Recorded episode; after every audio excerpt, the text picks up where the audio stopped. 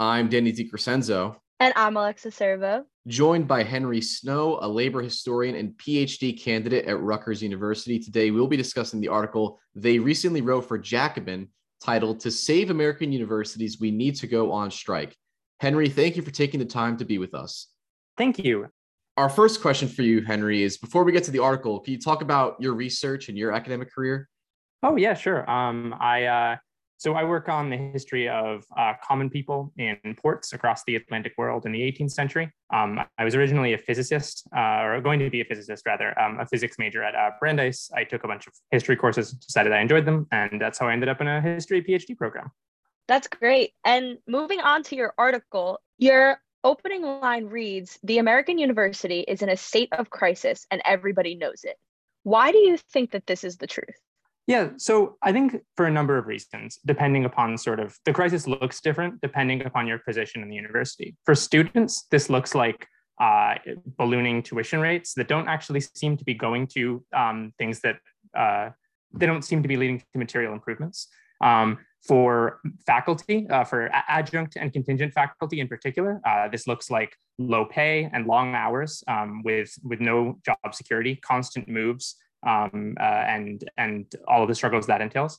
Um, and for uh, a lot of faculty with tenure, uh, that also means facing down um, uh, increasingly difficult funding demands from administration, uh, in some in some cases, state governments. Um, uh, on top of a lack of ability to get meaningful raises, a, a particular problem with inflation, and and many of the similar problems um, in sort of different take different forms for uh, folks with tenure.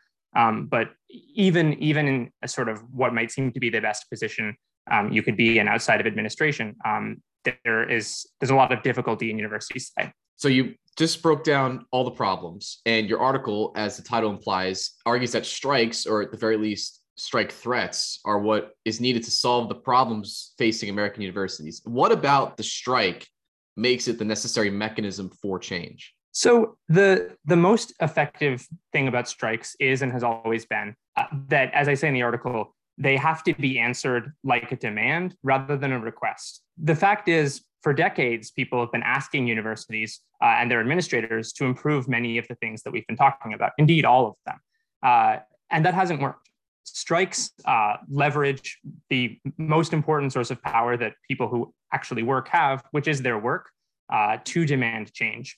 Uh, so the fact of the matter is, while less confrontational strategies uh, might, in certain cases, seem to um, they're certainly easier, and they might seem to be more uh, reasonable in certain situations. They just haven't borne sufficient fruit. Uh, we've been trying them for a long time, and uh, strikes, organizing strike threats have the potential to actually create meaningful change in places where those other strategies haven't succeeded. So now you mentioned that it needs to be a little bit more of a demand, but to break that down further, what would taking action in the form of strikes look like across all types of institutions? So strikes in general, um, uh, not always, but often they tend to happen through uh, an organized union, which is important to. Uh, is in and of itself one could one could write a whole separate article on why that's valuable for university workers or for anybody else. Um, then uh, t- uh, strikes proceed with a strike authorization vote. So people within uh, within a union or within a group of people who are who don't for for any number of reasons, perhaps union vesting, actually have a union yet, um, uh, come together and decide to go on strike democratically. This is a necessary step in having a strike because if you don't have support for a strike, it's not it's going to fall apart.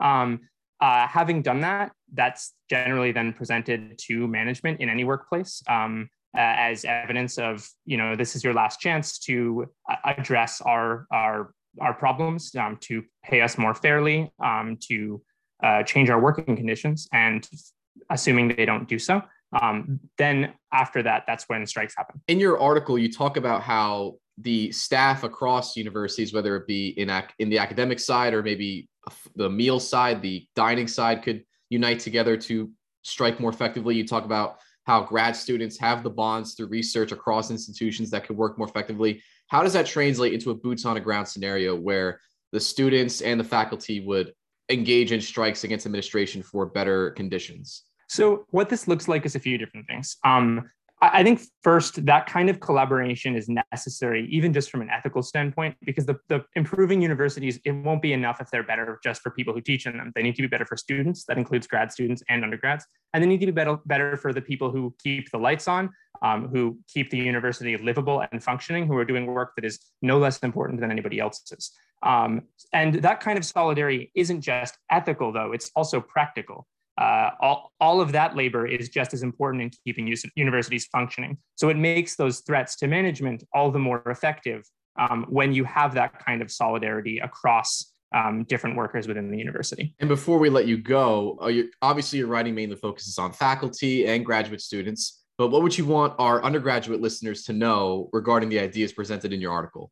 I think I'd want undergraduate students to know that look, we're, we're increasingly looking at a new wave of labor activism in universities, and I'm glad to see it. Um, that's going to mean disruptions uh, in, in all sorts of ways for undergrads. Uh, and that's difficult and that's scary, particularly with the importance of college and getting a job and all of the stressors that undergraduate students already face. But at the end of the day, um, uh, university workers are trying to improve conditions for everyone, students included. Right now, many, many of your courses are taught by people who do not uh, have enough time uh, and enough money to teach nearly as well as they would like to. Um, they're they're they are stressed. They are under resourced.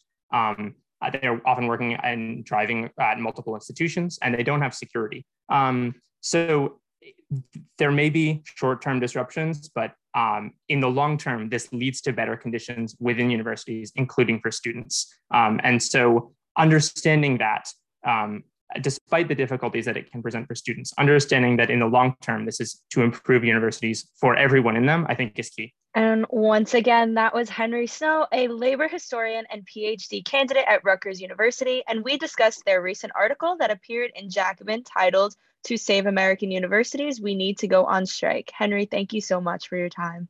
Thank you.